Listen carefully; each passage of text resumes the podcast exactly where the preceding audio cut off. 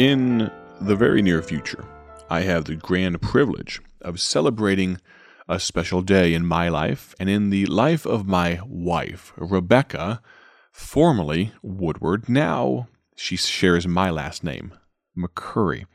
Of course, my name is Mikey McCurry, and as the host of this radio broadcast called Bible Tract Echoes, I have the privilege, the joy of bringing gospel messages and Bible studies to you.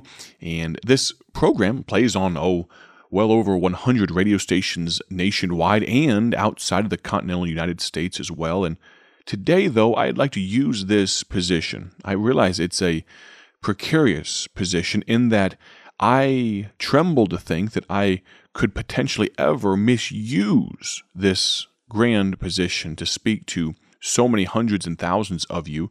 You may think, oh, there's not really that many people listening. Well, I have the privilege of hearing from so many of you that tell me you are listening, and it, it means so very much to me, and that's why it brings me such joy to share with you a little booklet, a little book written by Paul Levin some 60, 70 years ago. It's entitled Pre Wedding Days. And me and my wife, my wife and I, I should say, using proper English, we are fast approaching another anniversary of our wedding. I'm so very thankful for my wife, and I'm thankful to get to share with you the continuation of this special book, again titled Pre Wedding Days. We are in the chapter titled The Correspondence. Dr. Paul says, In His Word, He, meaning Christ, meaning God, He has a special message for us.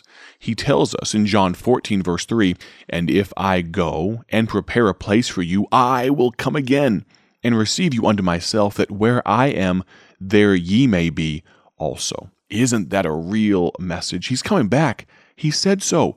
These words from his own lips ought to cause us to search throughout the letter for more news of his return. Perhaps you've heard of the young lady whose lover was away on a business trip. He wrote many precious letters to her in which he said, I'm coming back. The days grew into weeks, and the weeks into months.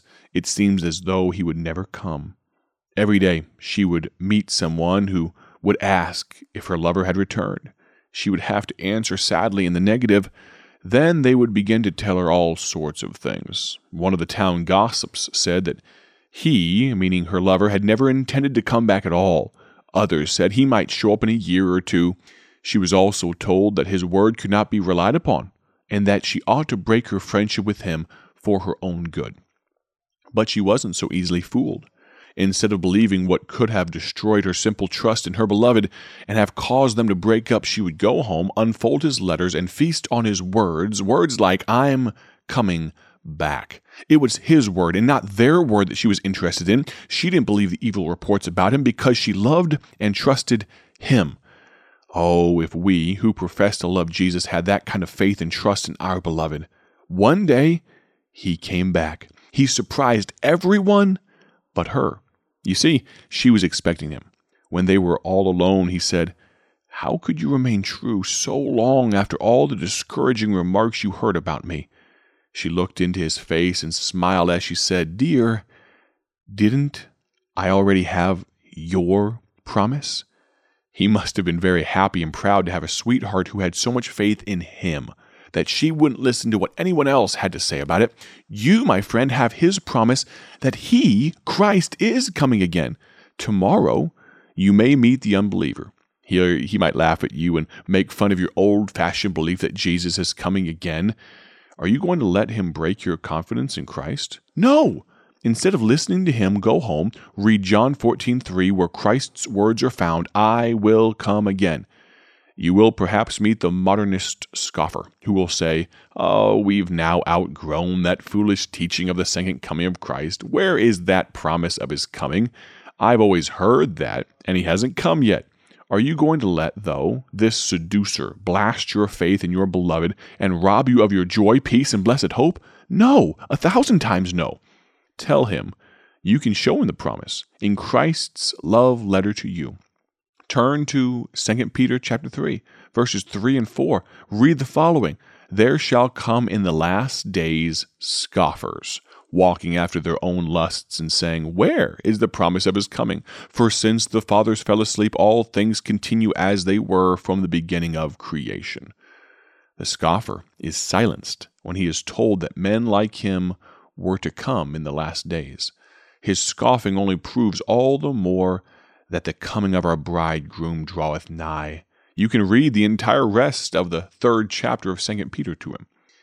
You see, it isn't what the infidels or modernists say. It is His word, not theirs, that we are interested in. He said, I will come again. That settles it forever. He is either coming or else he's a liar, and he can't lie. Therefore, he is coming. One of these days he'll come to the consternation of those who scoffed. Then we will look into his blessed face and say, Dear Lord, we knew you would come back because we had your promise. The next short chapter is titled The Reunion. After the young man in these pre wedding days has been gone for some time, they begin to think of the day of reunion. The time passes so slowly. When he comes, she meets him with wide open arms. Oh, the joy of meeting again. Our reunion with the Christ is just ahead. What a time of rejoicing that will be. We will meet in the air. The Bible says, For the Lord himself shall descend from heaven with a shout, with the voice of the archangel, and with the trump of God, and the dead in Christ shall rise first. Then we, which are alive and remain, shall be caught up together with them in the clouds to meet the Lord in the air. And so shall we ever be with the Lord. Wherefore, comfort one another with these words. 1 Thessalonians 4 16 to 18. My friend, if you are sick, suffering, bereaved, tried, and discouraged, ponder over these words. Joy will bubble up in your soul as you realize that all of these things will be at an end when He comes. When we go soaring through the air, all of our troubles and trials will be left behind. We'll meet our loved ones and best of all, our Lord Himself. We close today with one last chapter for now We'll finish tomorrow the rest of the book, but this chapter, maybe most exciting of all, the wedding. You see, Dr. Paul continues, the wedding day has come. The lovers look back over the past, they remember the joys of their courtship. Their happiness in living for each other has made life worth while. But the joys and happiness of the past cannot be compared to their bliss on this, their glad wedding day. So, beloved, it will be with us. When our wedding day comes, we will look back over the past and remember all the happy days we spent here on earth. Our Christian life was not some long, drawn out affair without any good times, but when we meet Christ as our Savior, when we found that He had sealed us with His Spirit, when He remained faithful to us in spite of our failures, when we read His love letters, these and many other things made us the most happy and contented people on earth. But all the past joys and blessings cannot be compared to our ecstasy on this, our happy wedding day. Many, unfortunately, refuse to accept Christ because they say the Christian life is too dead, especially for young people. Listen, you don't really begin to live until you begin living for Him. What is life without Christ? A disappointment. That's why so many commit suicide in spite of their riches, education, and popularity. The things of this world cannot satisfy. Only Christ can do that. Very appropriately, we sing, good old song, Take the world, but give me Jesus. Young people will sell their soul and body to the devil, give their strength, health, character, money, and their very lives for a thrill. Their futures are ruined. All their abilities and talents are wasted, and their responsibilities are scorned in the search for a good time. Go ahead and break your dear mother's heart by your wayward life. Rob your wife and children of the necessities of life by your gambling and sin. Sow your wild oats and dive into the depths of sinful pleasure. And then, after you've gone the limit, you'll still realize that still you haven't found the thrill you were searching for. If you want a real thrill, take Christ as your Lord and Savior. To know that your sins are under the blood, that you are on your way to heaven, that you belong to the body of Christ, that you are to become his bride, to really know these things is a real thrill. But when you are united with Christ at the marriage of the Lamb, your joy will be greater than ever before. It pays to be a Christian. We read, Let us be glad and rejoice, and give honor to him, for the marriage of the Lamb is come, and his wife hath made herself ready. And to her was granted that she should be arrayed in fine linen, clean and white, for the fine linen of the righteousness of saints. Revelation 19 7 and 8. Do you remember how happy you were when you were married? Well, that cannot be compared to what is in store for the believers in Christ. May I encourage you now as we close our reading for today. We have one day left, and I'm so excited to share with you this very last little bit of this phenomenal book called A Pre Wedding Days. But as we close our time together on this day, let me ask you do you know him? Will you be there on that glad wedding day? Or will you be one that says, I rejected him? I've seen his love letter, the Bible. Maybe I've even held it in my hands. Maybe you're one that says, I had examples growing up. Maybe I was taken on a church bus to Sunday school. Or maybe this is quite possibly the first time I'm really hearing all of this for the very first time. May I tell you that if you are under the sound of my voice, then, friend, the case could be made that you are without excuse because I offer to you now the chance to accept Him. You could pray a simple prayer like this Dear God, I know that I'm a sinner. I know that the penalty for my sin is death and an eternity in hell. But I don't want that. I want to become a Christian. I want to accept your Son, Jesus, as my Lord and Savior. I repent of my sin. Please take me to heaven when I die. Amen.